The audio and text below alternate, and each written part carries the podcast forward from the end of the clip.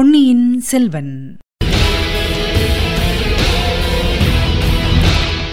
வணக்கம் நீங்கள் கேட்டுக்கொண்டிருப்ப தமிழசேஃபம் தமிழசேஃபமில் இனி நீங்கள் கேட்கலாம் பொன்னியின் செல்வன். வழங்குபவர் உங்கள் அன்பின் முனைவர் ரத்னமாலா புரூஸ். பொன்னியின் செல்வன். பாகம் ஐந்து தியாக சிகரம். அத்தியாயம் நாற்பத்தொன்று. பாயுதே தீ. இத்தனை நேரம் அசைவற்று உட்கார்ந்திருந்த சம்புவரையர் இப்போது பாய்ந்து எழுந்து கந்தன்மாறனுடைய கையை பிடித்துக் கொண்டார். அடே மூடா என்ன காரியம் செய்ய துணிந்தாய்? என்றார். தந்தையே இந்த சிநேகித துரோகியை கொல்லுவதிலே என்ன தவறு? என்றான் கந்தன்மாறன். என்ன தவறா? அதனால் நானும் நீயும் இந்த பழமையான சம்புவரையர் குலமும் அழிந்து போவோம். இவனை கொன்றுவிட்டால் இளவரசரையும் இவனையும் சேர்த்து கொண்டு விட்டதாக நம் பேரில் அல்லவோ பழி சுமத்துவார்கள்? இது கூடவா உனக்கு தெரியவில்லை? என்றார் தந்தை. அவ்வாறு நம் பேரில் பழி சுமத்தக்கூடிய வல்லமையுடையவன் யார்? அவ்விதம் குற்றம் சுமத்திவிட்டு அவன் உயிருடன் பிழைத்திருப்பானா? என்று கேட்டான் கந்தன்மாறன் ஐயோ அசட்டு பிள்ளையே உன்னுடைய வீரத்தையும் துணிச்சலையும் இதிலேதானா காட்ட வேண்டும்? உன்னுடைய யோசனையை ஆரம்பத்திலிருந்து கேட்டதினாலேதான் இந்த விபரீதம் நம் வீட்டில் நடந்துவிட்டது. பெரிய பழுவேட்டரையரையும் மற்ற சிற்றரசர்களையும் நீதான் இந்த வீட்டுக்கு அழைத்தாய். மதுராந்தகத்தேவர் ரகசியமாக இங்கே வந்ததும் முன்னாலேதான் அது இந்த உன் அருமை சிநேகிதன் மூலம் எல்லாருக்கும் தெரிந்துவிட்டது. பிறகு ஆதித்த கரிகாலரை காஞ்சியிலிருந்து அழைத்து வந்தவனும் நீதான். ஐயோ அதன் விளைவு இப்படியாகும் என்று நான் நினைக்கவே இல்லை. மலையமான் நமது குலத்தின் பழமையான விரோதி பெரியதொரு படையுடன் நெருங்கி வந்து கொண்டிருக்கிறான். அவனுக்கு என்ன சொல்லப் போகிறேன்? பழுவேட்டரையரும் இச்சமயம் பார்த்து ஊருக்கு போய்விட்டார். என்று கூறி சம்புவரையர் திரும்பவும் தலையிலே அடித்துக் கொண்டார். கந்தன்மாறன் கண்களில் நீர் ததும்ப. தந்தையே தாங்கள் வீணாக வேதனைப்பட வேண்டாம். என்னால் நேர்ந்த விபரீதத்துக்கு நானே தண்டனை அனுபவிக்கிறேன். தாங்கள் என்ன கட்டளையிடுகிறீர்களோ அவ்விதம் செய்ய காத்திருக்கிறேன் என்றான். முதலில் இந்த பெண்ணை அழைத்துக் கொண்டு போய் அந்த புறத்தில் விட்டுவிட்டு வா. இவள் ஏதாவது உளறினால் வாயிலே துணியை அடைத்து கையையும் காலையும் கட்டி போட்டு விட்டு வா. இல்லாவிட்டால் ரகசிய அறையில் போட்டு பூட்டி விட்டு வா என்றார் சம்புவரையர். மணிமேகலை தன் அருமை தந்தை அப்போது கொண்டிருந்த ரௌத்ராகாரத்தை பார்த்துவிட்டு நடுநடுங்கினாள். வந்தியத்தேவனுக்கு இப்போது உடனே ஆபத்து ஒன்றுமில்லை என்பதையும் தெரிந்து கொண்டாள். தந்தையே மன்னிக்க வேண்டும். தங்கள் கட்டளைப்படி நடந்து கொள்வேன். கந்தன்மாறன் என்னை தொட வேண்டாம். நானே இதோ தாய்மார்கள் இருக்கும் அந்த புறத்துக்கு போய்விடுகிறேன் என்று சொல்லிவிட்டு விடுவிடு என்று அங்கிருந்து நடந்து சென்றாள். கந்தன்மாறனும் அவளை பின்தொடர்ந்து போனான். அவர்கள் சென்றவுடனே சம்புவரையர் தம்முடன் வந்திருந்த ஆட்களை பார்த்து இவனை அந்த கட்டில் காலுடன் சேர்த்து இறுக்கி கட்டுங்கள் என்று உத்தரவிட்டார். அவ்விதமே ஆட்கள் வந்தியத்தேவனை நெருங்கி வந்தபோது அவன் அமைதியாக இருந்தான். கட்டில் காலுடன் சேர்த்து கட்டிய போதும் அவன் எவ்வித தடங்கலும் செய்யவில்லை. கட்டி முடிந்தவுடனே அவன் ஐயா சற்றே யோசித்துப் பாருங்கள். கரிகாலருடைய அந்தரங்கத்துக்குரிய நண்பன் நான். அவரை கொல்லுவதனால் எனக்கென்ன லாபம்? உண்மையில் அவரை கொன்ற பாதகர்கள் சுரங்கப்பாதை வழியாக தப்பித்துக் கொண்டு போய்விட்டார்கள். அவர்களை தொடர்ந்து போய் பிடிப்பதற்கு முயற்சி செய்யுங்கள். அவர்களை நான் பார்த்திருக்கிறேன். என்னை அவிழ்த்து விட்டால் நானே தங்களுடன் வந்து அவர்களை பிடிப்பதற்கு உதவி செய்வேன். தப்பி செல்வதற்கு நான் பிரயத்தனம் செய்ய மாட்டேன் என்றான். அடே நீ சொல்லுவது உண்மையானால் கரிகாலர் கொலை செய்யப்படும்போது நீ என்ன செய்து கொண்டிருந்தாய்? வேடிக்கை பார்த்துக் கொண்டிருந்தாயா? என்றார் சம்புவரையர்.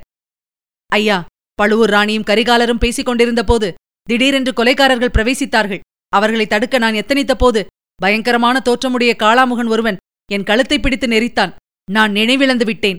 மறுபடியும் நினைவு வந்தபோது ஆதித்த கரிகாலர் உயிரற்று விழுந்து கிடப்பதைக் கண்டேன் என்றான் வந்தியத்தேவன். இச்சமயத்தில் அந்த மாளிகை சுவருக்கு அப்பால் பெரியதொரு கூச்சல் கேட்டது. ஆயிரக்கணக்கானவர்களின் கோபக்குரலிலிருந்து எழுந்த கோஷத்தைப் போல் தொனித்தது. சம்புவரையர் அதை காது கொடுத்து கேட்டார். வந்தியத்தேவனை பார்த்து சரி சரி நீ சொல்வது உண்மையாகவே இருந்தாலும் சற்று நேரம் நீ இங்கேயே இரு. உன்னுடைய அருமை நண்பராகிய இளவரசருக்கு துணையாக இரு. அது என்ன கூச்சல் என்று பார்த்துவிட்டு பிறகு வருகிறேன். வந்து உன் கட்சியை முழுதும் தெரிந்து கொள்கிறேன் என்று கூறிவிட்டு சம்புவரையர் புறப்பட்டார். அவருடன் ஆட்களும் கிளம்பினார்கள். போகும்போது சம்புவரையரின் கட்டளைப்படி அந்த அறையின் கதவை சாத்தி வெளிப்புறத்தில் தாளிட்டு விட்டு சென்றார்கள். மறுபடியும் அந்த அறையில் இருள் சூழ்ந்தது. வந்தியத்தேவனுடைய உள்ளத்திலோ சொல்ல முடியாத வேதனை குடிகொண்டது. சில மாதங்களுக்கு முன்னர் அந்த கடம்பூர் சம்புவரையர் மாளிகைக்கு தான் வந்ததிலிருந்து நடந்தவற்றையெல்லாம் நினைத்துப் பார்த்து கொண்டான். வானத்திலே அப்போது தான் பார்த்த தூமகேதுவையும் அதை பற்றி மக்கள் பேசிக் கொண்டதையும் ஞாபகப்படுத்திக் கொண்டான். வானத்தில் வால் நட்சத்திரம் காணப்பட்டமையால் சுந்தரச்சோழருடைய இறுதி நாள் நெருங்கிவிட்டதாக எல்லோரும் நினைத்தார்கள். சுந்தரச்சோழர் நீண்ட நாட்களாக நோய்பட்டு கிடந்தபடியால் அவ்வாறு மக்கள் எதிர்பார்த்தது இயற்கைதான். அதனாலேயே அவருக்கு அடுத்தாற்போல் பட்டத்துக்கு வரக்கூடியவர் யார் என்பது பற்றியும் ஜனங்கள் பேசினார்கள். இந்த மாளிகையிலேயே சிற்றரசர்கள் கூடி அதை பற்றி பேசினார்கள். ஆனால் எல்லாரும் எதிர்பார்த்தது ஒன்றும் நடந்தது ஒன்றுமாக முடிந்தது. வாலிப வயதினரும் வீராதி வீரருமான ஆதித்த கரிகாலர் மாண்டு போனார். உயிரற்ற அவரது உடல் இதோ இந்த அறையில் கிடக்கிறது. நோய்பட்டுள்ள சுந்தர சோழர் இன்னும் உயிரோடு இருக்கிறார். ஆனால் இன்னும் நெடுங்காலம் இருப்பாரா? தமது அருமை குமாரனின் அகால மரணச் செய்தியை அறிந்த பிறகும் உயிரோடு இருப்பாரா? ஐயோ மகனை பார்க்க வேண்டுமென்று தந்தை எவ்வளவு ஆவல் கொண்டிருந்தார்? தந்தை வந்து தங்கியிருப்பதற்காக கரிகாலர் காஞ்சியில் பொன்மாளிகை கட்டினாரே? அந்த பொன்மாளிகையில் தந்தையை வரவேற்று உபசரிப்பதற்கு கொடுத்து வைக்காமல் குமாரர் போய்விட்டாரே? இதிலிருந்து இன்னும் என்னென்ன விளையப் போகிறதோ தெரியவில்லை. சோழ சாம்ராஜ்யம் முழுவதும் ஒரே துயர வெள்ளத்தில் முழுகப் போகிறது. அது மட்டும்தானா எத்தனை விதமான உட்கலகங்கள் விளையப் போகின்றனவோ? யாருக்கு தெரியும்? சிற்றரசர்களுக்குள் பெருஞ்சண்டை மூளப்போகிறது நிச்சயம். சற்று முன்னால் வெளியிலே கேட்ட சத்தம் மலையமானுடைய படைவீரர்கள் போட்ட சத்தமாகத்தான் இருக்க வேண்டும். அவர்கள் எதற்காக அப்படி கோஷமிட்டார்கள்? இந்த கடம்பூர் மாளிகையை தாக்கப் போகிறார்களா என்ன? எதற்காக? கரிகாலருடைய மரணம் பற்றிய செய்தி ஒருவேளை அவர்களுக்கு எட்டி இருக்குமோ? ஆஹா! சம்புவரையர் இதை எப்படி சமாளிக்கப் போகிறார்? நம் பேரில் கரிகாலரை கொன்ற குற்றத்தை சுமத்தி சமாளிக்க பார்ப்பார். ஆனால் அதை மலையமான் நம்புவாரா? நம்பினாலும் கூட சம்புவரையரின் மாளிகையில் இது நடந்திருப்பதால் அவரை சும்மா விட்டு விடுவாரா? முன்னர் இங்கே நடந்த சதி ஆலோசனையைப் பற்றி மலையமானுக்கு தெரிந்திருக்க வேண்டும். தெரிந்திராவிட்டாலும் ஆழ்வார்க்கடியான் போய் எச்சரித்துவிட்டு போயிருக்கிறான். ஆகையினாலேதான் படை திரட்டிக் கொண்டு வருகிறார். மலையமான் தம் பேரப்பிள்ளை மீது எவ்வளவு அன்பு வைத்திருந்தார் என்பது வந்தியத்தேவனுக்கு நன்றாய் தெரியும்.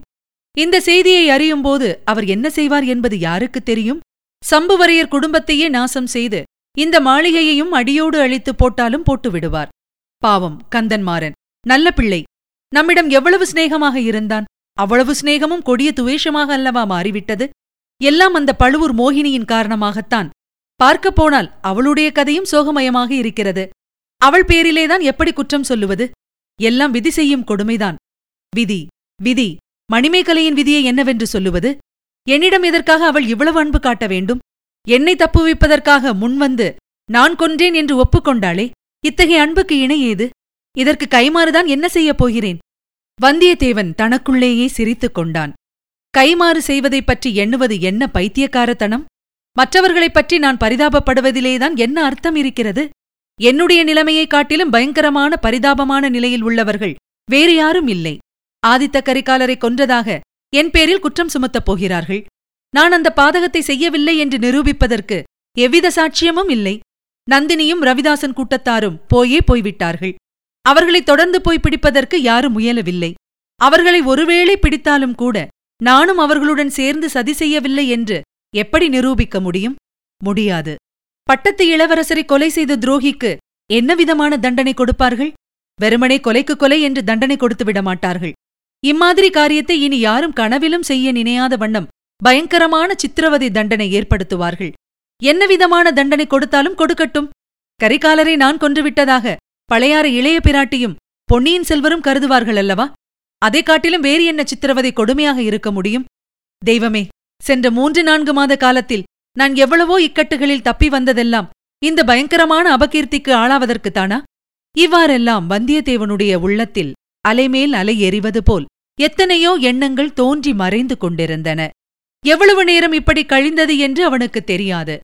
இருளடர்ந்திருந்த அந்த அறையில் திடீரென்று மெல்லிய புகைப்படலம் பரவியபோது அவனுடைய எண்ணத் தொடர்பு கலைந்தது. அது என்ன புகை? எங்கிருந்து வருகிறது? என்று யோசிக்கத் தொடங்கினான். சற்று நேரத்துக்கெல்லாம் மிக சொற்ப வெளிச்சமும் பரவியது. அந்த வெளிச்சத்தில் ஆதித்த கரிகாலரின் உடல் தெரிந்தது. கதவுகள் சாத்தியபடியே இருந்தன. ஆகையால் விளக்கு வெளிச்சமாக இருக்க முடியாது. பின் என்ன வெளிச்சம்? நாலா பக்கமும் கூர்ந்து கவனிக்கலானான். புகையும் வெளிச்சமும் பக்கத்து வேட்டை மண்டபத்திலிருந்து வருகின்றன என்பதை அறிந்தான். வேட்டை மண்டபத்திலிருந்து புகை வருவதற்கு காரணம் என்ன? ஒருவேளை தீப்பிடித்திருக்குமோ வேட்டை மண்டபத்தின் வழியாக சுரங்கப்பாதையில் சென்றவர்கள் வேண்டுமென்றே தீ வைத்துவிட்டு போயிருப்பார்களோ? அல்லது அவனும் மணிமேகலையும் வேட்டை மண்டபத்துக்குள் வந்தபோது கொண்டு வந்த விளக்கு இந்த விபத்துக்கு காரணமாயிருக்குமோ? வர வர புகை அதிகமாயிற்று. உஷ்ணமும் அதிகரித்து வந்தது.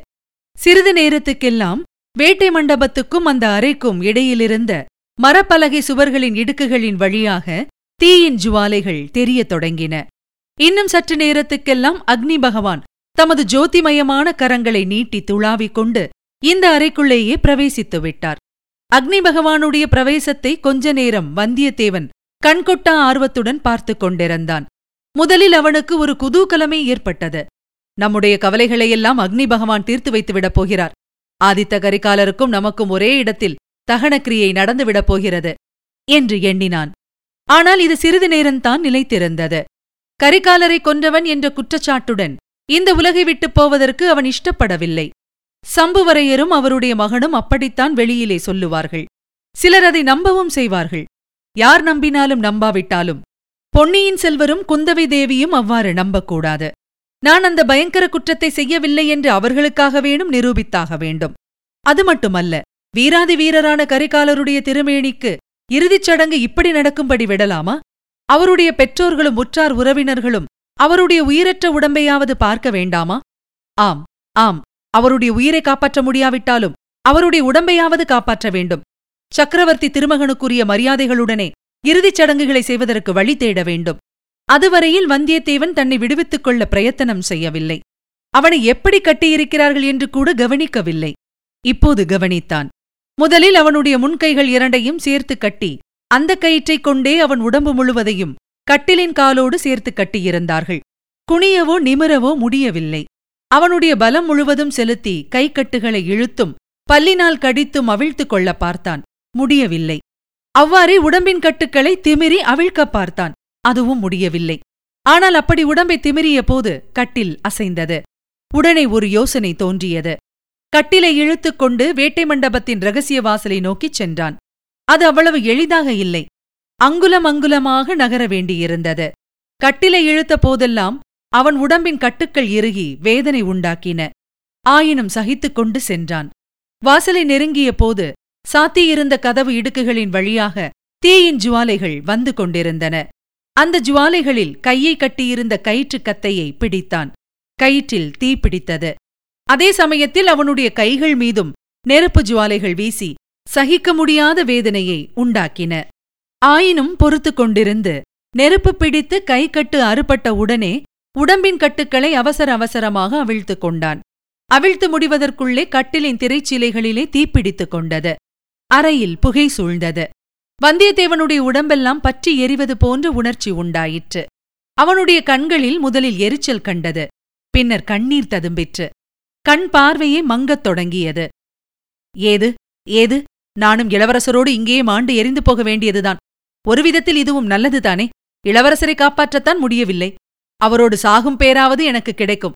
சீச்சி இது என்ன யோசனை? நான் இறப்பது பற்றி கவலையில்லை இளவரசருடைய உடல் இங்கு எரிந்து சாம்பலானால் எனக்கு அழியாத பழியல்லவா ஏற்படும்?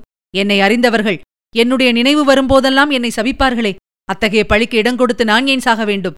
இளவரசரின் உடலை எப்படியேனும் வெளியே எடுத்து செல்வேன். அவருடைய பாட்டன் மலையமானிடம் ஒப்புவிப்பேன். இளவரசரை நான் கொல்லவில்லை என்றும் கொன்றவர்களை கண்டுபிடித்துக் கொடுப்பேன் என்றும் உறுதி கூறுவேன். அவ்வாறு ஒப்புக்கொண்ட காரியத்தை செய்து முடித்த பிறகு நான் இறந்தால் பாதகமில்லை. அதுவரையில் எப்படியாவது இந்த உயிரை வைத்துக் கொண்டிருக்க வேண்டும். வந்தியத்தேவன் இப்போது கட்டுக்கள் அனைத்தையும் அவிழ்த்துக் கொண்டு விடுதலை பெற்றான். ஆனால் இது என்ன? கட்டில் தீப்பிடித்து எரிகிறதே? வெப்பம் தாங்க முடியவில்லையே. கண்களை திறக்கவே முடியவில்லையே. திறந்தாலும் புகைமண்டி கிடப்பதால் ஒன்றுமே தெரியவில்லையே. ஆயினும் இளவரசரின் உடலை கண்டுபிடித்துத்தான் ஆக வேண்டும். வந்தியத்தேவன் தரையில் உட்கார்ந்த வண்ணம் பரபரப்புடன் கையை நீட்டி துளாவிக் கொண்டு அங்குமிங்கும் அவசரமாக நகர்ந்து தேடினான். தேடிய நேரம் சில நிமிஷம்தான் இருக்கும். ஆனால் பல யுகங்களைப் போல் அவனுக்கு தோன்றியது. கடைசியாக இளவரசரின் உடம்பு அவனுடைய கைகளுக்கு தட்டுப்பட்டது. அந்த உடம்பை தூக்கி எடுத்து தோளின் மேல் போட்டுக்கொண்டான் அப்போதுதான் வெளியே போவது எப்படி என்ற யோசனை உண்டாயிற்று. வேட்டை மண்டபத்துக்குள் போவது இயலாத காரியம். ஆஹா! அங்கே எத்தனையோ காலமாக சம்புவரையர்கள் சேகரித்து வைத்திருந்த மிருகங்களெல்லாம் இதற்குள் எரிந்து சாம்பலாகப் போயிருக்கும். அந்த அறையிலிருந்து சாதாரணமாக எல்லோரும் வெளியே போவதற்குரிய பிரதான வாசலை அடைந்தான். ஒரு கையினால் கதவை இடித்துப் பார்த்தான். காலினால் உதைத்துப் பார்த்தான். உடம்பினால் கதவின் பேரில் மோதிக்கொண்டும் பார்த்தான். தீ தீ கதவை திறவுங்கள்! என்று சத்தம் போட்டு பார்த்தான். ஒன்றும் பயன்படவில்லை. சீச்சி என்ன அறிவீனம்? யாழ்களஞ்சியத்தின் வழியாகத்தான் ஏறிப்போக வேண்டும். ஐயோ அதற்குள் அதிலேயும் தீப்பிடிக்காமல் இருக்க வேண்டுமே. இத்தனை நேரம் வீண் பொழுது போக்கிவிட்டோமே. இப்போது அந்த அறை நல்ல பிரகாசமாக இருந்தது. ஆனால் அந்த பிரகாசம் பயன்படாதபடி புகைமண்டி கிடந்தது. கண்ணை திறந்து பார்க்கவே முடியவில்லை. கஷ்டத்துடன் பார்த்தாலும் திக்கு திசை தெரியவில்லை. யாழ்களஞ்சியம் இருக்கும் இடத்தை உத்தேசமாக குறிவைத்துக் கொண்டு வந்தியத்தேவன் ஓடினான். வழியில் காலில் ஏதோ தட்டுப்பட்டது. அது டனார் என்ற ஒலியை உண்டாக்கியது. ஆஹா அது எனக்கு நினைவு வந்தபோது பக்கத்தில் கிடந்து கைக்கு அகப்பட்ட திருகுமடல் உள்ள கத்தியாகவே இருக்க வேண்டும். அந்த கத்தியில் ஏதோ ஒரு மர்மம் இருக்கிறது. அதை எடுத்துக் கொள்ளலாம் வழியில் யாராவது குறுக்கிட்டு தடுத்தால் ஒருவேளை அந்த கத்தி உபயோகப்பட்டாலும் படும். இவ்விதம் எண்ணி அந்த கத்தியை குனிந்து எடுத்தான். அப்போது எரிந்த கட்டிலிலிருந்து தெரித்து வந்த ஜுவாலை தணல் ஒன்று அவன் தோள் மீது விழுந்தது. அதை தட்டி அப்பால் எரிந்துவிட்டு ஓடிப்போய் யாழ்களஞ்சியத்தை அடைந்தான். இவ்வளவு நேரமும் அவன் தோள் மீது சாத்தியிருந்த கரிகாலருடைய தேகத்தை அவனுடைய ஒரு கை இறுக்கி பிடித்துக் கொண்டிருந்தது. ஆனால் அவ்விதம் தோள் மீது சாத்திக் கொண்டே களஞ்சியத்தின் படிகளில் ஏறுவது அசாத்தியம். மேலே கதவு வேறு சாத்தியிருந்தது எனவே கரிகாலருடைய தேகத்தை கீழே நிறுத்தி வைத்துவிட்டு ஏறி மேலேயுள்ள கதவை திறந்தான். பாதி களஞ்சியத்தில் நின்று கொண்டு குனிந்து எடுத்தான். தெய்வமே அதற்குள் தீ அக்களஞ்சியத்துக்கும் வந்துவிட்டதே. இன்னும் சில நிமிஷம் தாமதித்திருந்தால் இந்த வழியும் இல்லாமல் போயிருக்கும். வந்தியத்தேவன் மேல்மச்சில் கரிகாலருடைய உடலை தூக்கி போட்டுவிட்டு தானும் ஏறி வந்து சேர்ந்தபோது பாதி பிராணன் போனவனாக இருந்தான். இத்தனை நேரம் நெருப்பிலும் புகையிலும் வெந்து கொண்டிருந்தவன் மீது இப்போது குளிர்ந்த காற்று வீசிற்று. சிறிது நேரம் அங்கேயே கிடந்து இளைப்பாறலாமா என்று யோசித்தான். கூடாது கூடாது. ஒரு நிமிஷம் கூட தாமதிக்கக் கூடாது. தீப்பிடித்த அக்கட்டடம் எப்போது இடிந்து விழும் என்று யார் கண்டது? மறுபடியும் கரிகாலருடைய உடலை எடுத்து தோளில் போட்டுக்கொண்டு மேல்மச்சு வழியாகவே விரைந்து சென்றான். முன்னொரு தடவை போனது போலவே மாடக்கூடங்களை கடந்து சென்றான். ஆனால் முன்னே அவன் தனியாக போனபடியால் மாளிகை மச்சிலிருந்து கீழே இறங்கி நிலாமுற்றத்தைக் கடந்து மதில் சுவர் மீது ஏறி குதித்துப் போவது சாத்தியமாயிருந்தது. இப்போது அது முடியுமா? அவன் மிகவும் களைத்துப் போயிருந்ததுமன்றி ஆதித்த கரிகாலருடைய தேகத்தையும் அல்லவா தூக்கிப் போக வேண்டியிருக்கிறது? அப்போது அம்மாளிகைக்கு வெளியே நாலா பக்கங்களிலிருந்தும் எழுந்த பெரும் ஆரவார கூச்சல் மீது அவன் கவனம் சென்றது. ஆஹா இது என்ன? மலையமானுடைய வீரர்கள் கோட்டையை தாக்கத் தொடங்கிவிட்டார்கள் போலிருக்கிறதே. முன்வாசல் கதவை தாக்கி தகர்க்கிறார்கள் போலிருக்கிறதே. மதில் சுவர் மீது வீரர் பலர் ஏறி குதிக்கிறார்களே. இளவரசர் கொலையுண்டார் என்ற செய்தியை அறிந்துதான் மலையமான் கடம்பூர் மாளிகையை தாக்க கட்டளையிட்டு விட்டாரா? அப்படியானால் கரிகாலருடைய உடலை தூக்கிக் கொண்டு வரும் என்னை பார்த்தால் அவ்வீரர்கள் என்ன செய்வார்கள்? ஏன் நான் தான் அவரை கொன்றதாக எண்ணிக்கொள்வார்கள். என்னை சின்னாப்பின்னம் செய்து போடுவார்கள். ஆகையால் நான் மிக ஜாகிரதையாக நடந்து கொள்ள வேண்டும். யார் கண்ணிலும் தென்படாமல் போக வேண்டும். மலையமான் இருக்கும் இடத்தை கண்டுபிடித்து அவரிடம் அவருடைய பேரப்பிள்ளையின் திருமேனியை ஒப்படைத்து விட வேண்டும். அதற்கு பிறகு நடப்பது நடந்துவிட்டு போகட்டும். பின்னர் வந்தியத்தேவன் மிக ஜாகிரதையாக மாடகூடங்களின் மறைவிலும் அவற்றின் நிழல் படர்ந்திருந்த இருளான இடங்களிலுமே பதுங்கி நடந்து சென்றான். கடைசியாக முதல் தடவை அங்கே வந்திருந்த போது எவ்விடத்தில் நின்று கீழே நடந்த சிற்றரசர்களின் சதி ஆலோசனையை கவனித்தானோ அவ்விடத்துக்கு வந்து சேர்ந்தான். கீழே எப்படி இறங்குவது என்பதாக யோசித்துக் கொண்டு அவன் அங்குமிங்கும் பார்த்தபோது சுவர் ஓரத்தில் ஏணி ஒன்று வைக்கப்பட்டிருந்தது புலப்பட்டது. அது மட்டுமல்ல ஏணியின் பக்கத்தில் மனித உருவம் ஒன்றும் தெரிந்தது. அது யாராயிருக்கும்? ஏணியை வைத்துக்கொண்டு யாருக்காக காத்திருக்கிறான்? தான் அந்த ஏணி வழியாக கீழே இறங்கினால் என்ன நேரும்? என்ன நேர்ந்தாலும் சரிதான். அந்த ஏணியை உபயோகப்படுத்திக் கொண்டே தீர வேண்டும். நல்ல வேளையாக கையிலே கத்தி ஒன்று இருக்கிறது. எது நேர்ந்தாலும் பார்த்துக் கொள்ளலாம். இந்த சமயத்தில் முன்வாசலுக்கு அருகில் ஆரவாரம் அதிகமாயிற்று. அது என்னவென்று தெரிந்து கொள்வதற்காகவோ என்னவோ ஏணிக்கு அருகில் நின்ற மனிதன் சற்று அப்பால் போனான். ரொம்ப நல்லதாய் போயிற்று என்று எண்ணி வந்தியத்தேவன் ஏணி வழியாக விரைந்து கீழே இறங்கினான். அவன் கீழே இறங்கி தரையில் காலை வைத்ததற்கும் போன மனிதன் திரும்பி வருவதற்கும் சரியாயிருந்தது. சாமி இவ்வளவு நேரம் பண்ணிவிட்டீர்களே? என்று அம்மனிதன் கேட்டதும் அவன் இடும்பன்காரி என்பதை வந்தியத்தேவன் தெரிந்து கொண்டான். அதே கணத்தில் இடும்பன்காரி யாரை எதிர்பார்த்து அங்கே காத்துக் கொண்டிருந்தான் என்பதையும் ஒருவாறு ஊகித்துக் கொண்டான். இடும்பன்காரி அவன் அருகில் வந்ததும் வியப்புடன் அடே நீயா? யாரை தொழில் போட்டுக் கொண்டு வருகிறாய்? என்று கேட்டான். ஆமப்பா நான் தான் காளாமுக சாமியாரின் சீடன். ரணபத்திரகாளியின் பலியுடனே என்னை முன்னால் அனுப்பினார். அவர் பின்னால் வருகிறார். உன்னை இங்கேயே ஏணியுடன் இருக்க சொன்னார். இதோ பார் இக்கத்தியை உனக்கு அடையாளம் காட்ட சொன்னார் என்று வந்தியத்தேவன் கூறி திருகு கத்தியை காட்டினான். இடும்பன்காரி சிறிது சந்தேகத்துடனேயே இத்தனை நாளாக நீ எனக்கு சொல்லவில்லையே போனால் போகட்டும் சாமியார் இவ்வளவு நேரம் பண்ணுகிறாரே எப்படி இங்கிருந்து வெளியே போகப் போகிறோம்? திருக்கோவலூர் வீரர்கள் மாளிகையை சூழ்ந்து கொண்டு உள்ளே வரவும் தொடங்கிவிட்டார்களே? என்றான். அதனால் என்ன? கூட்டம் அதிகமானால் நாம் தப்பி செல்வது சுலபம். அதெல்லாம் பெரிய சாமியாருக்கு சொல்லித் தர வேண்டுமா? அவர் எப்படியோ வழி கண்டுபிடிப்பார். நீ இங்கேயே அவர் வரும் வரையில் காத்திரு. நான் போய் நந்தவனத்தில் இருப்பதாக சொல்லு என்றான் வந்தியத்தேவன். இடும்பன்காரியின் மறுமொழிக்கு காத்திராமல் விடுவிடுவென்று மேலே நடந்தான். இடும்பன்காரியின் கண்ணோட்டத்திலிருந்து மறைந்ததும் அந்த மாளிகையின் முன்வாசல் கோபுரத்தை நோக்கி நடந்தான். இதுவரை நீங்கள் கேட்டது பொன்னியின் செல்வன். வழங்கியவர் உங்கள் அன்பின் முனைவர் ரத்னமாலா புரூஸ். மீண்டும் அடுத்த அத்தியாயத்தில் சந்திக்கலாம். இணைந்திருங்கள் மகிழ்ந்திருங்கள்.